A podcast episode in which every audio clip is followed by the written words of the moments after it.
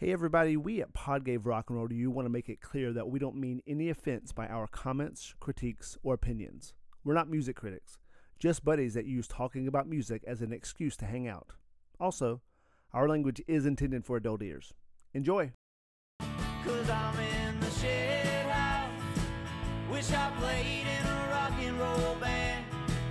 Somebody give me a dollar bill so I can pass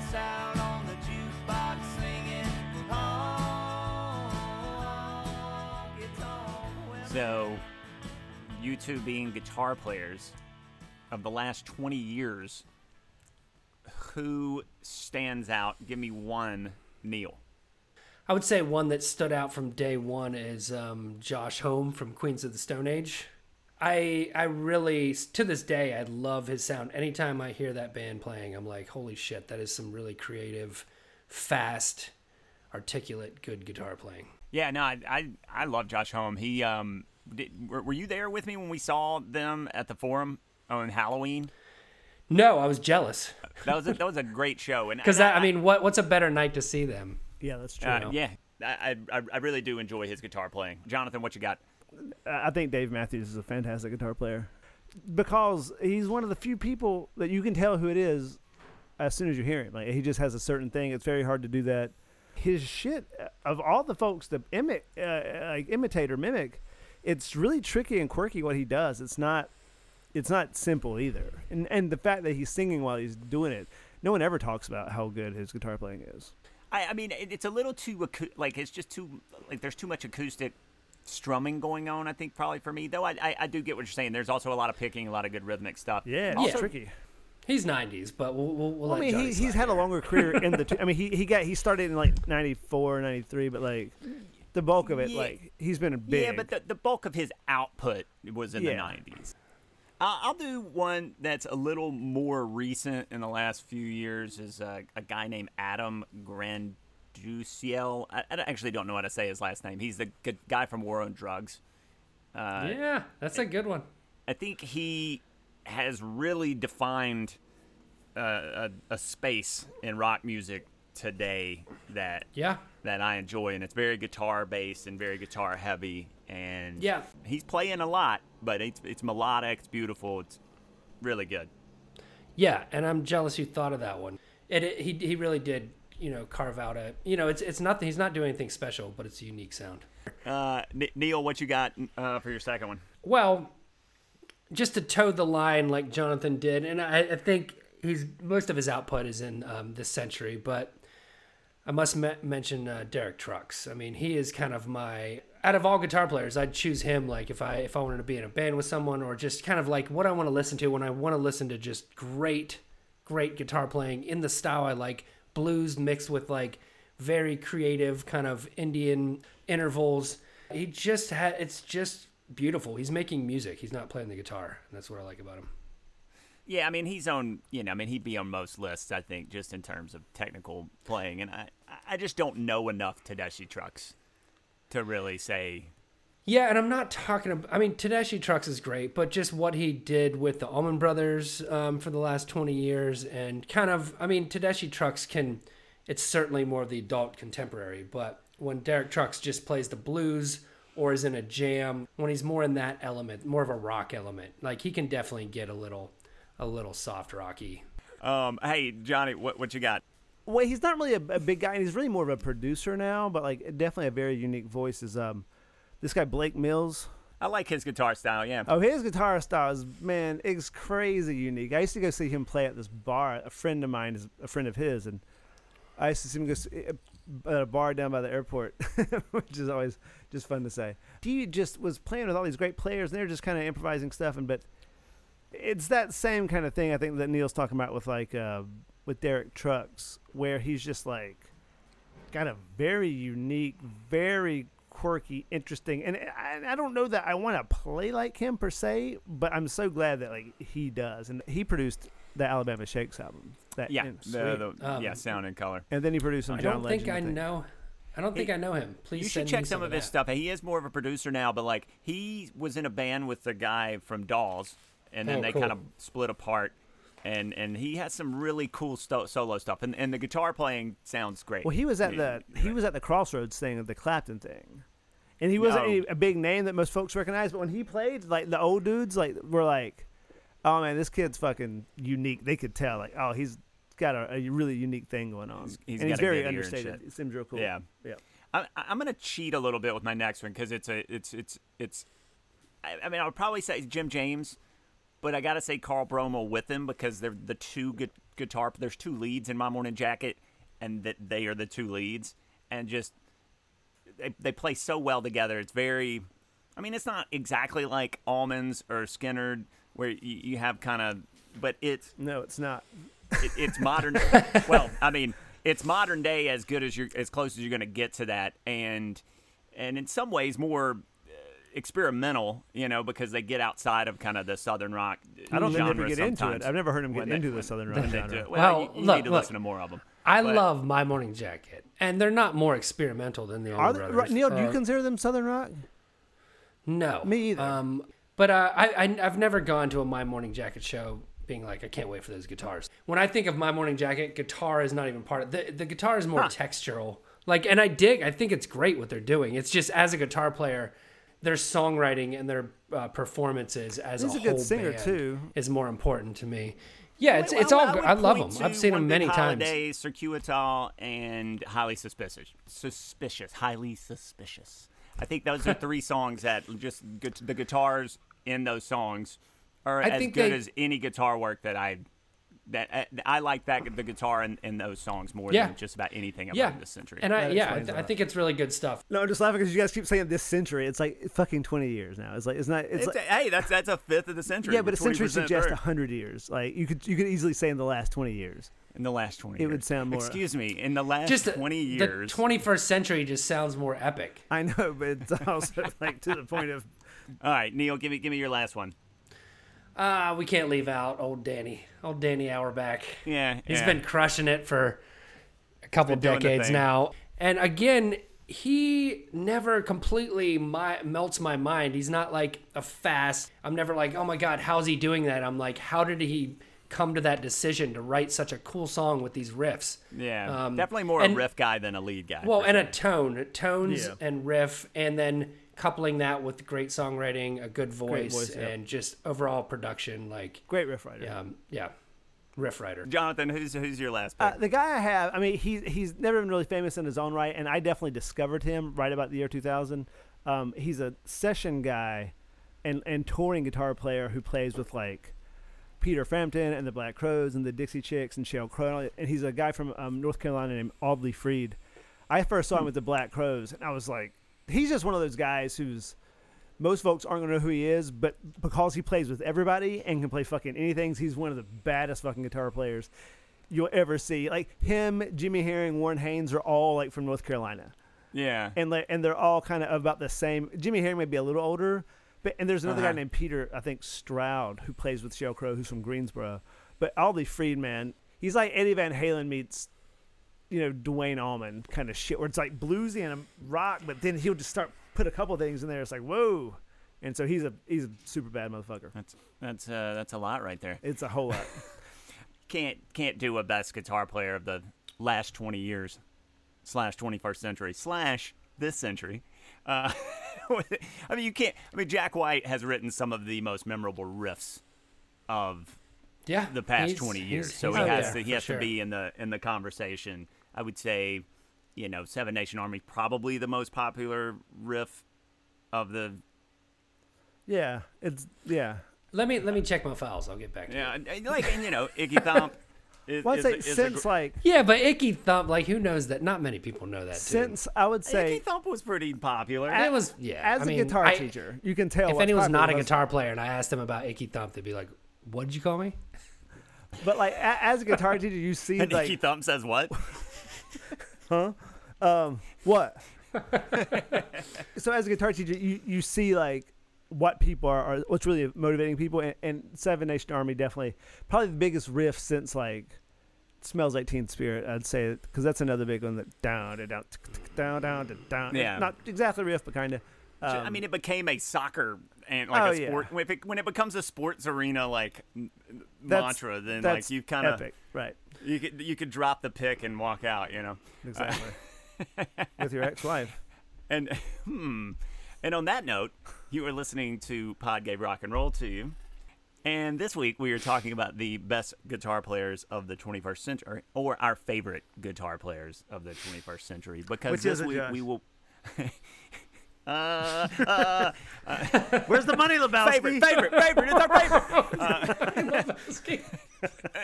because this week we will be discussing uh, the White Stripes the. Ball and Biscuit uh, from their 2003 album Elephant.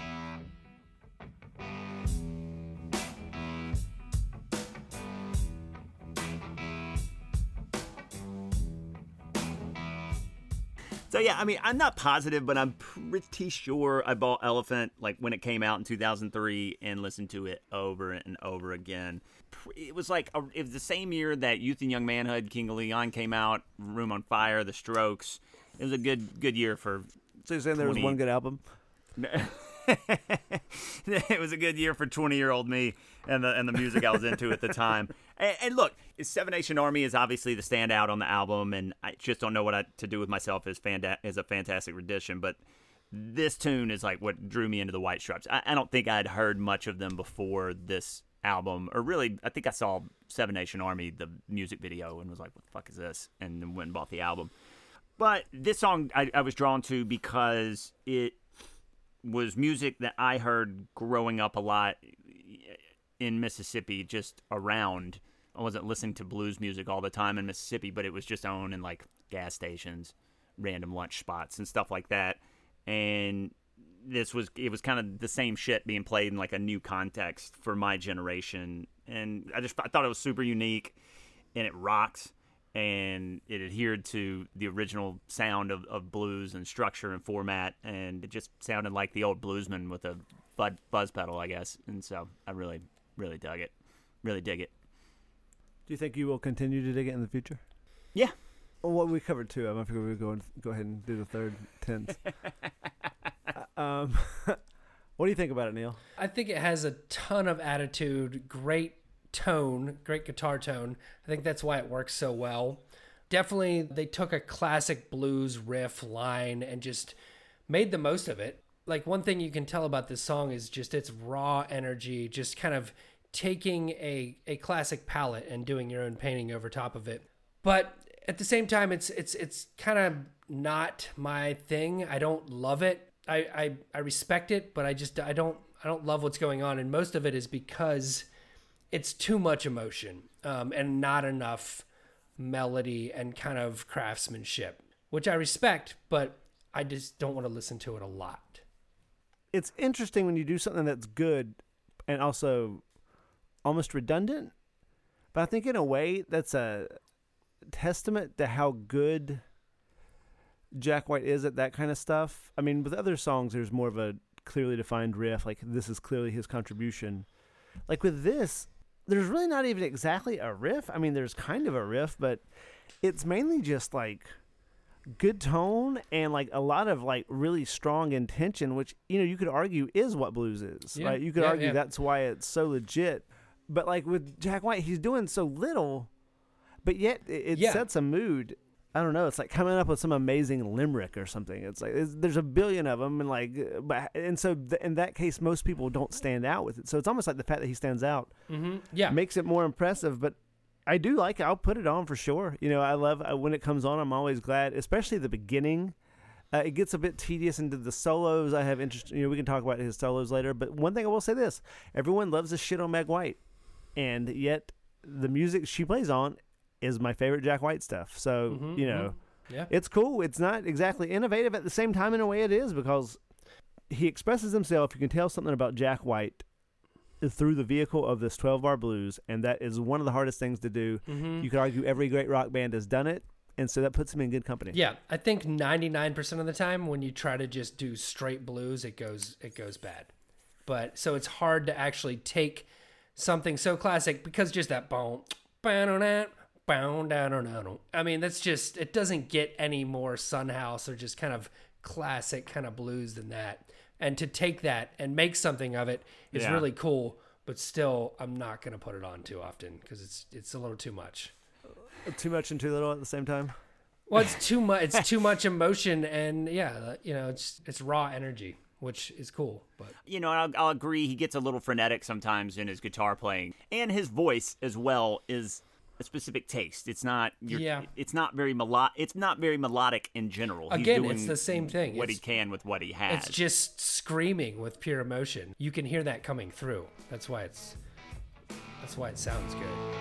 Let's have a ball, girl. And take our sweet little time about it.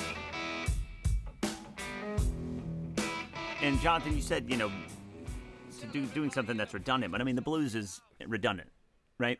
And you're just But especially now, like it's you got to realize as a guitar player, like you just hear people do it to death, and it's never any good. But the Well, fact that yeah. he makes it, I, I- but my point is the fact that he makes it good is really puts him in rare company. It's Yeah. actually a Well, testament to how good he is. it's it's similar to the Dixie, you know what I was saying in the Dixie Chicken episode of, of this type of music. It's a fine line to do this and it not be Yeah, cheesy. yeah. He's taking from old blues, but it's it's not old blues. It is angsty, angsty white man's blues. What twelve bar blues song was getting any Yeah, pub in the you know since Stevie Ray Vaughan? Really, I hear you. I hear you. I don't know. Maybe it's because it's it's it's pretty much just him and drums.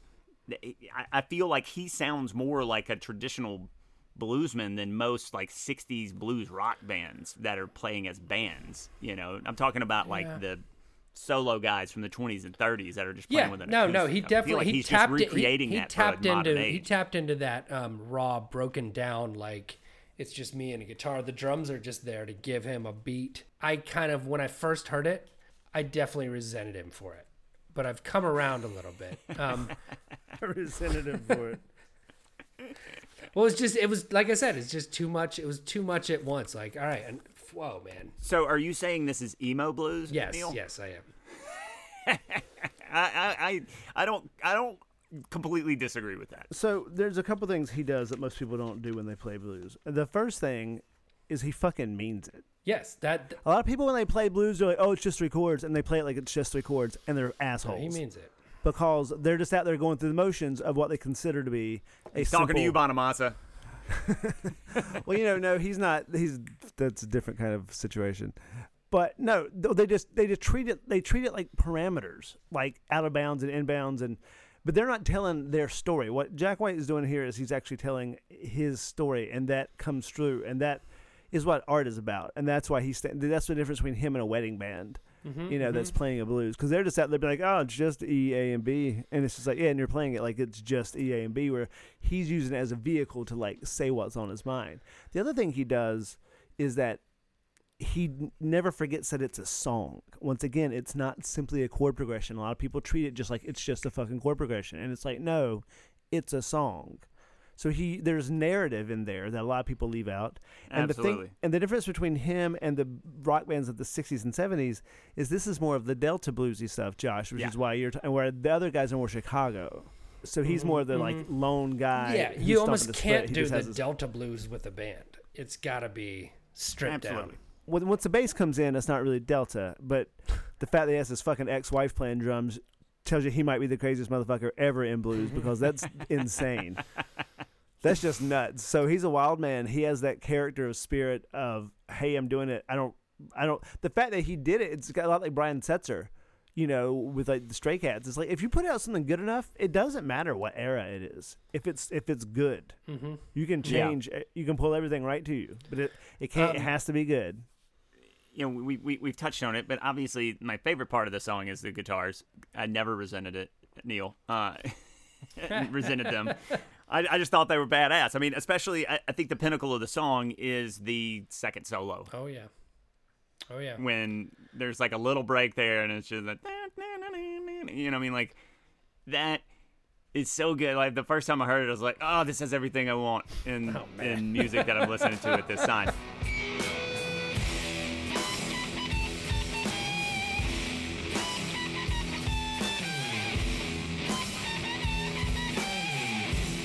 at that time in my life, I was a little past the classic rock stuff. You know, I mean, I still like listening to it, but it was just like, all right, I've heard Zeppelin and mm-hmm. fucking Cream and all this shit and plenty of times.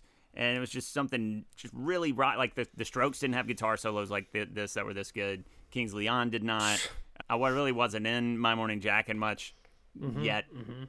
So it, it was just kind of the first kind of new rock that I had heard that sounded like this, and I, I, I agree with you, Neil. Like there's there's almost too much distortion sometimes, and too much freneticism in what and how he plays, and Yeah. kind of interrupts the the melody.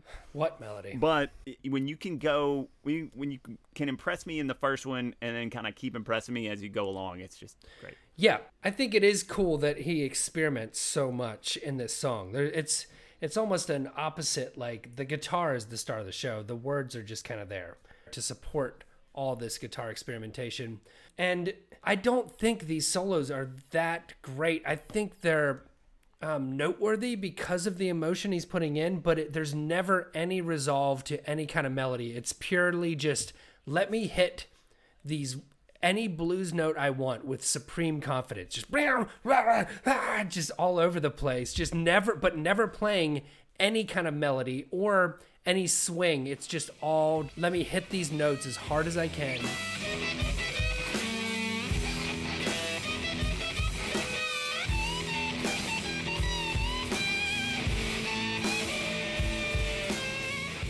And I agree with you at the end of the second solo where he just puts that little vibrato. He's like, like there's this one part at like 418 where he just, it's really my favorite part of the song. And as a guitar player, I, I, there's just nothing for me to bite onto other than just seeing someone just like almost fall over, like spinning around like a fucking whirling dervish playing guitar. I don't know. I love the main body of the guitar uh, of the song, like the, his guitar playing that, and the in the riff, boom, bam, bam, bam, Yep. boom, boom. That's great. The solo, okay, since there's no bass, he has to take up a lot of space. He can't play traditionally the way Clapton or somebody plays because otherwise it'll just disappear. So he has to kind of imitate what a slide guy does, a guy with a slide does, or like where he's making a lot of racket. But the way he achieves that is he's using an octave pedal where he, there's an octave above the note mm. he's playing. Yeah. And the tone of that always to me sounds like someone slaughtering a fucking pig. Yeah. Because no, there's this I- high squeal on the very top of the tone, and it drives me batshit crazy. But that being said, he doesn't really have a choice but to make a lot of racket and doubling It's a your lot guitar of racket. tone. It's a lot of racket. Right, doubling your guitar tone is a great way to do it. So while I don't love the solo, I think it fits the song well. And if I didn't have a, I think with a slide you could get there, but without a slide, it's very impressive. It's very impressive. Like like I said, he he makes it his own. I I don't. I'm not gonna say I love it, but I do love it Yeah. for the song. But this the solo is the part I like least. Yeah, and I think I ah. think with production a little bit, they're doing. It's only one guitar. There's no bass, but there's some heavy, fuzzy, low guitar notes oh, like But supporting. there's an octave. I yeah, think there's an no, octave yeah, down but no, it's too. an, well, and the octave pedal, like every solo who he ever takes, is octave pedal madness. I'm like, whoa, dude, just slow down a second, fucking. Instead of reefer madness, it's octave pedal madness. But you can't though, because there's nothing. If you slow down, there's going to be nothing there except a drum kit being played pretty yeah, well. yeah. so, so first of all, I'll take a little. Uh, I'll, I'll hit back the result. There's plenty of resolve in the solos. No. Of course, of course. It's not just complete dissonant notes. Of course, there's something there, but there's not enough to like really hang on to. I, I, I can. There's enough for me to hang on to. There's, there's, it en- needs there's to enough do. slack. You know what? The, you know what the point of that solo is? Is to get you away from that riff so he can come back into it, Mm-hmm. so he can quiet it all down and be mm-hmm. badass mm-hmm. again. Mm-hmm. That's really the point. But just in terms of the solos, like when I saw them live, this song is probably the best song of the of the show. I've seen him do it live where he doesn't do the solo at, as well. It's even more frenetic, but the song sounds like he's playing it to get to those solos. Yeah. Whereas I get what you're saying in the in the album version, Jonathan, but I, st- I still feel like there's a lot of anticipation for him to bust out in in the song.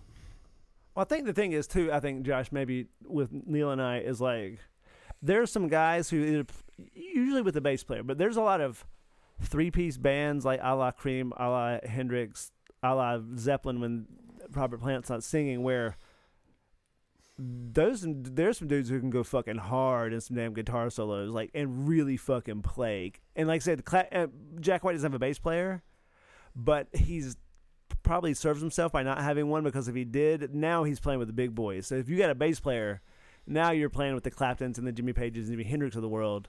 So he does himself a favor by not going head to head with those. he kind keeps of it guys. super. So, so you're saying he's trying not to go head to head with his contemporary John Mayer? Oh no, he can do that fine. It's fine. He can fucking smack him around. all He wants. I don't care. He's definitely a much more interesting guitar player. Josh, you said your favorite is to see it live, but I think live this song probably has about a 10% chance of being amazing or 90% chance of just being an out of tune. Like uh, there's a ninety percent mess. chance of sucking tonight, boys. Uh, let's see what happens. Uh, But I do love that about this song that he never, I doubt he ever plays the same solo on either of the breaks. Yeah. Um, which is cool. Like I said, it's just a bed for him to experiment on and just to let his emotions out. But most of when I watched a lot of live versions, like I couldn't get through it all. He hits these chords so hard, like I almost pictured his guitar, like looking at him, like, oh no, not ball and biscuit, not no, not ball and biscuit, no, Not again. I thought we were going to skip it tonight. like scared, trying to I'll be run off stage, I'll like be good. no. I won't misbehave anymore. I'll stay in tune what- for you. Th- th- there's really only guitar and drums going on in the song. You can throw the drums in there as well. But what what stands out to me about both of those, and I, I find super impressive, they both sound like it's something you're hearing in a bar live. It doesn't necessarily sound like you're hearing a recording if you just listen to the drums and that. Well, it's recorded live. I mean, you can tell it's recorded live. Yeah, and but but the other stuff you could tell like this what this was there was some work done here. That just seems Right. like I could walk into a bar and hear the two of them doing that on a stage. And and again, it comes back to that point of that's super impressive because it's very easy to make that fucking cheesy in, in a live setting. It just To be is. fair, most so- people don't do that. Like before him, I never saw that before. Really, you, there's a certain level of commitment and certainty and audacity to be like, "Fuck it, all I need is a drummer, and I can handle this." Like there aren't many guys that do that. No, just as far as that style of band, just a guitar player and a bass, like f- from a guitar player's perspective, it is so fun and easy. If you can get loud and raw enough, no one has to follow you. No notes. You can take the song wherever you want, which is kind of cool.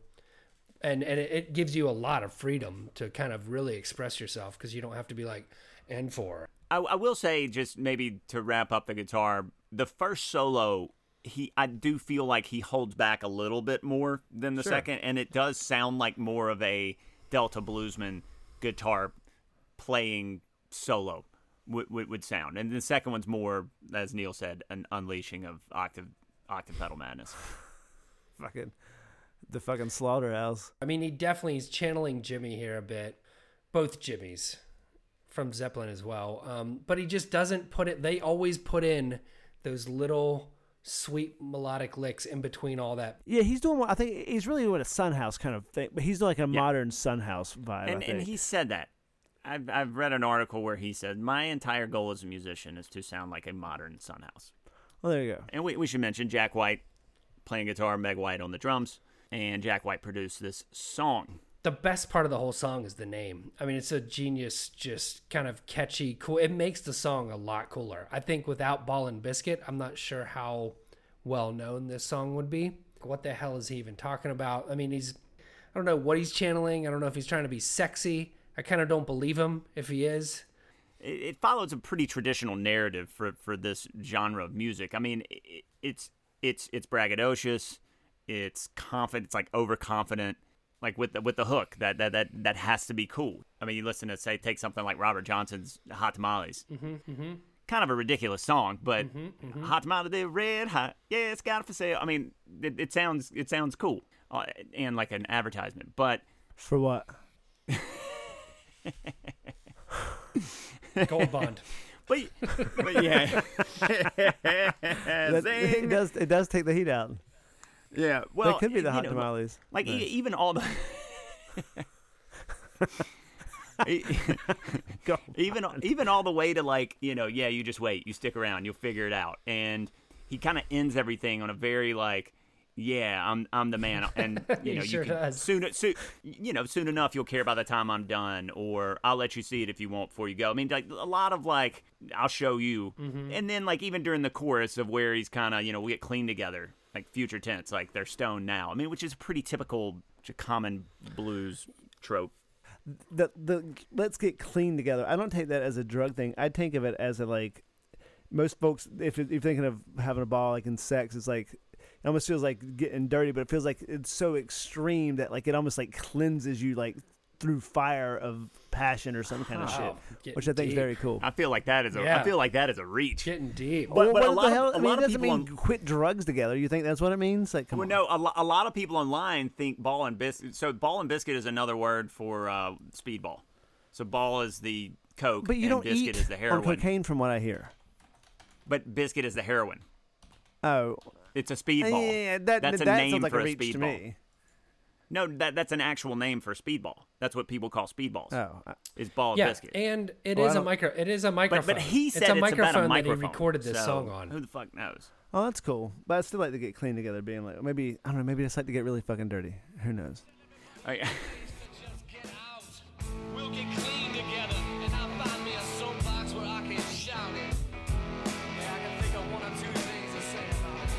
Uh. Because that's that is a cornerstone thing of blues. You can see how hip hop came from blues, where it's just basically rhythmic, and someone's just saying what they're just saying their piece, right? I think his some of his lyrics are awkward. I think he has a couple too many syllables in some of them. It's kind of like, "I'm the best, and I will show you if you just keep watching me now. I'm watch me." It's like, yo, dude, there's too many fucking syllables. But whereas like with Muddy Waters, he's like, "Well, I wish I was a catfish." I mean, it's very it so, but it's cool. It's a little awkward. It's a little dorky, uh, but there is the intent there, and that is what m- blues is really. And I think all Yeah. art is intent, and there's plenty of intent, and that's why it works. I think. Yeah, the way he starts it out, just uh, it's quite possible I'm your third man, girl, but it's a fact I'm the seventh son.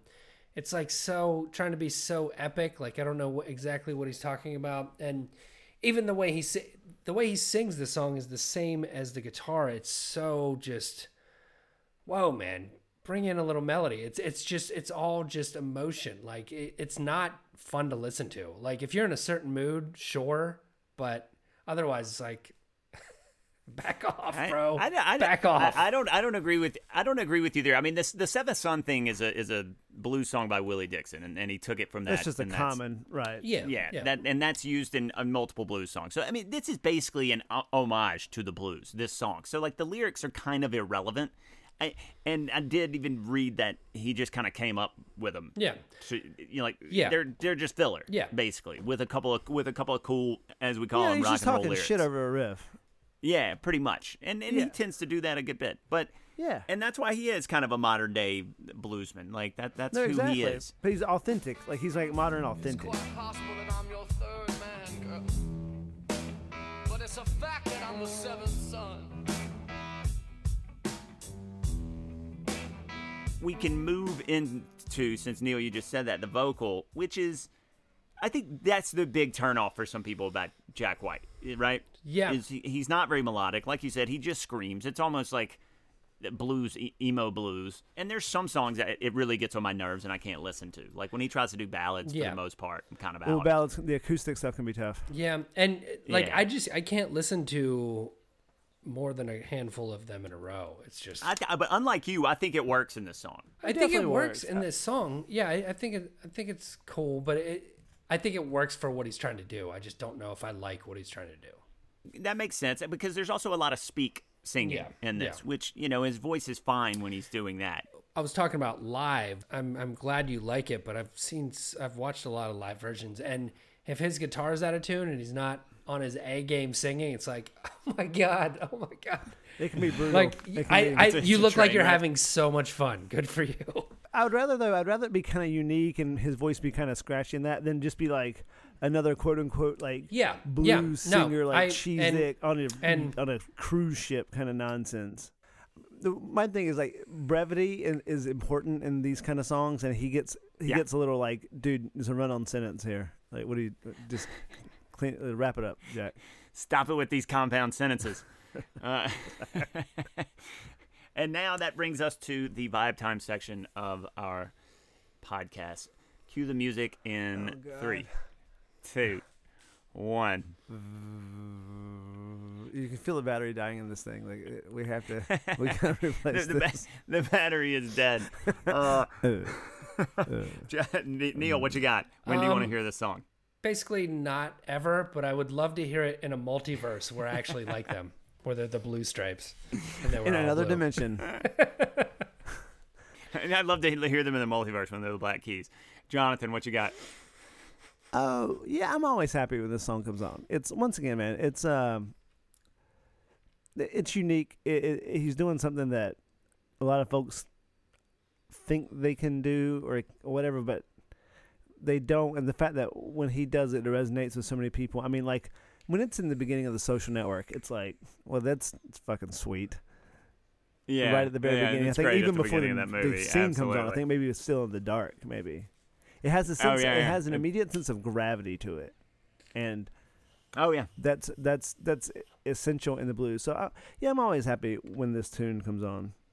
I agree. I mean, I I can uh, you know it's good. I like hearing it in the car live when I saw them live at least. Uh, that must have been the ten percent Neil. You're part, you're Um, part of the ten percent. Good for you you. know, working out, going for a run. I, maybe I could even hear this at a barbecue. Yeah, I mean, I, I'm pretty, I'm pretty, I could hear this pretty much any times except for like uh, quieter times.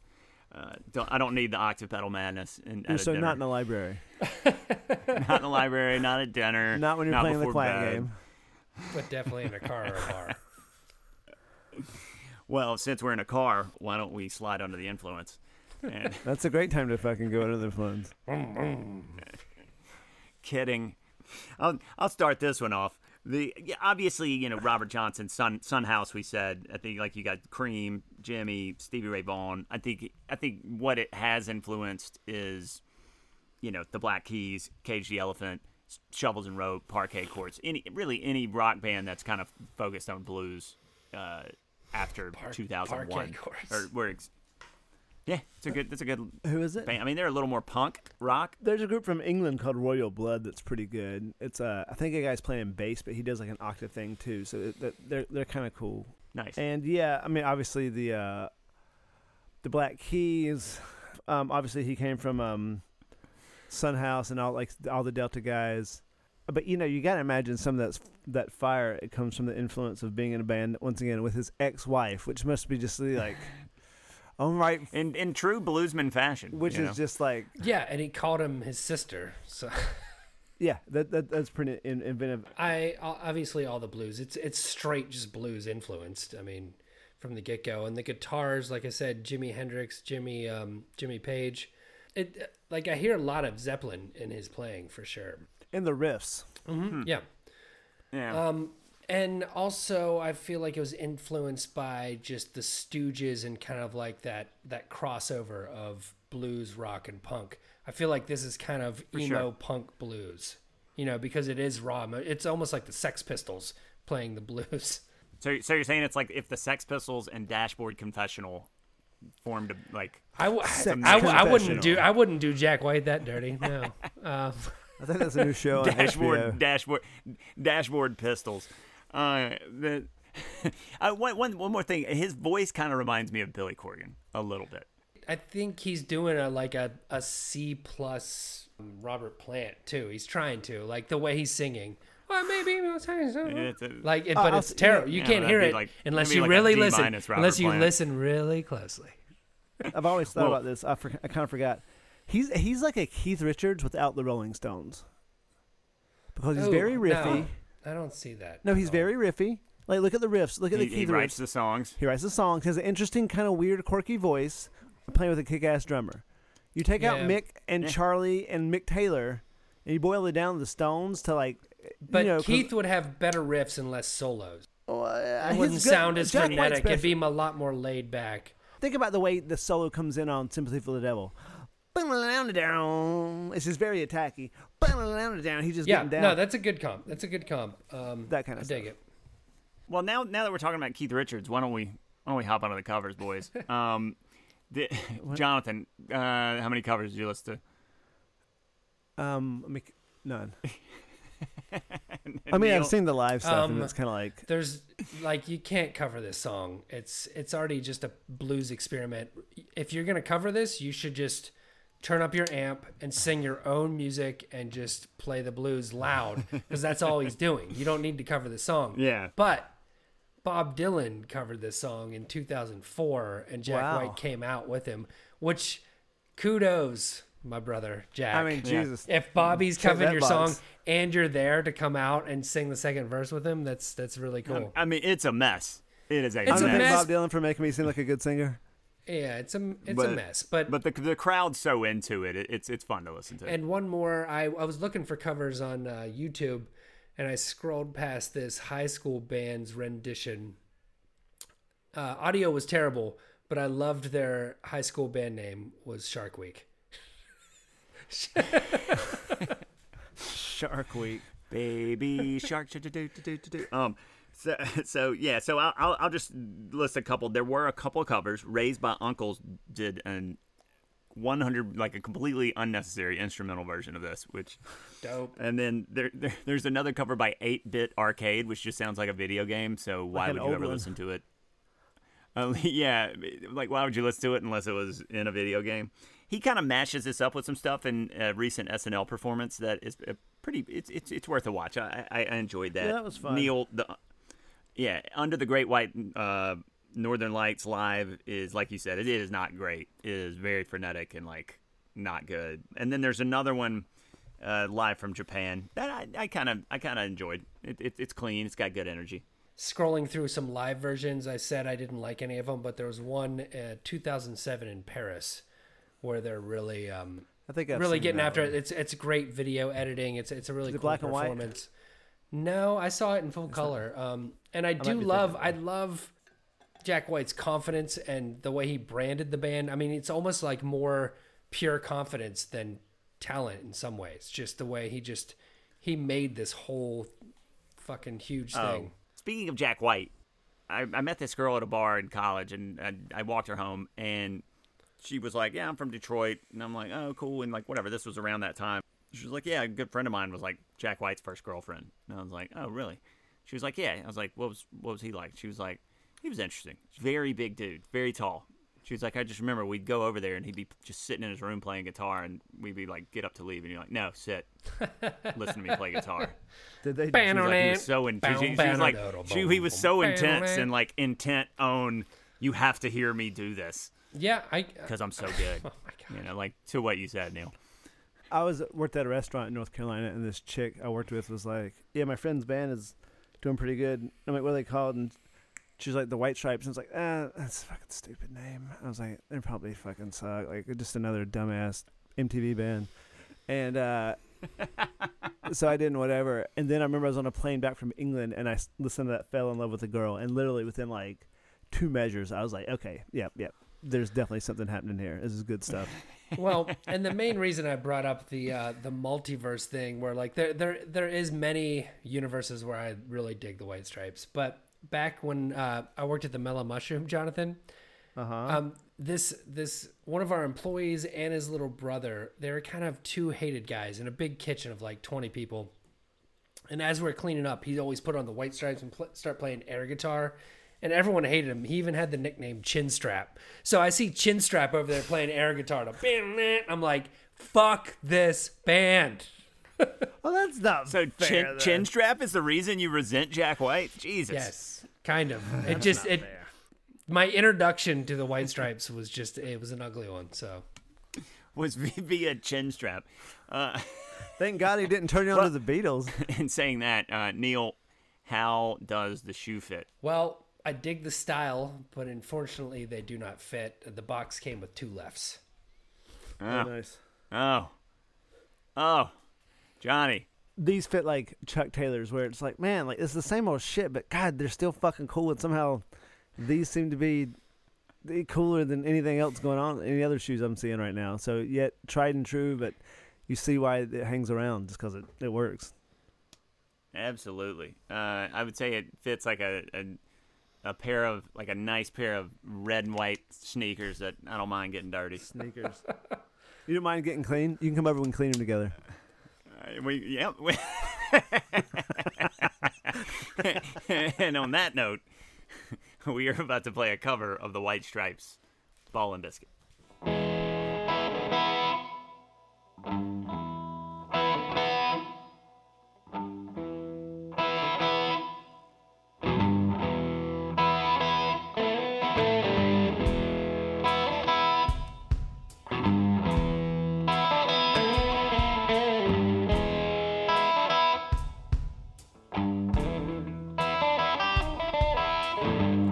It's quite possible I'm your third man, girl. But it's a fact that I'm the seventh son.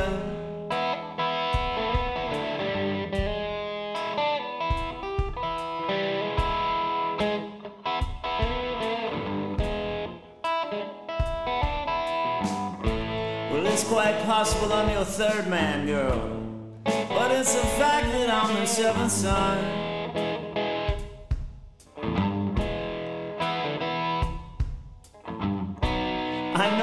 Couldn't care less about me, but soon enough you will care by the time I'm done.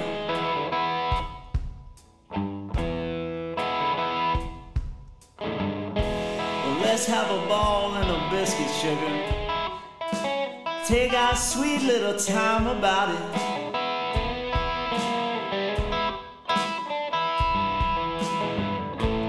Let's have a ball, girl.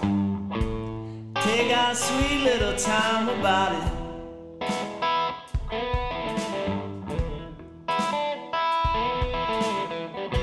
Tell everybody in the place to just get out.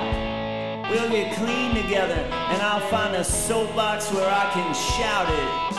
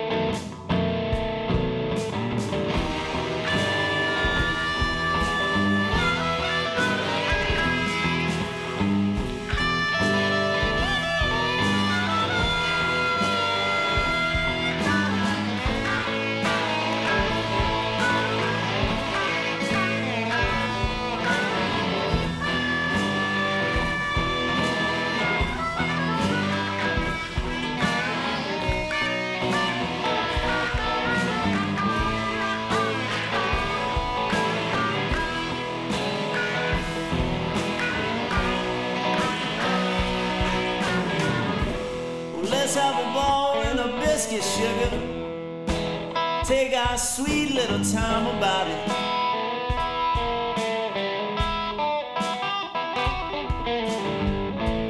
Let's have a ball, girl.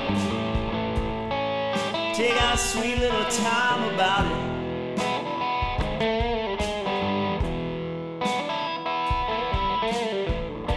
Tell everybody in the place to just get out and we'll get clean together and I'll find a soapbox where I can shout it.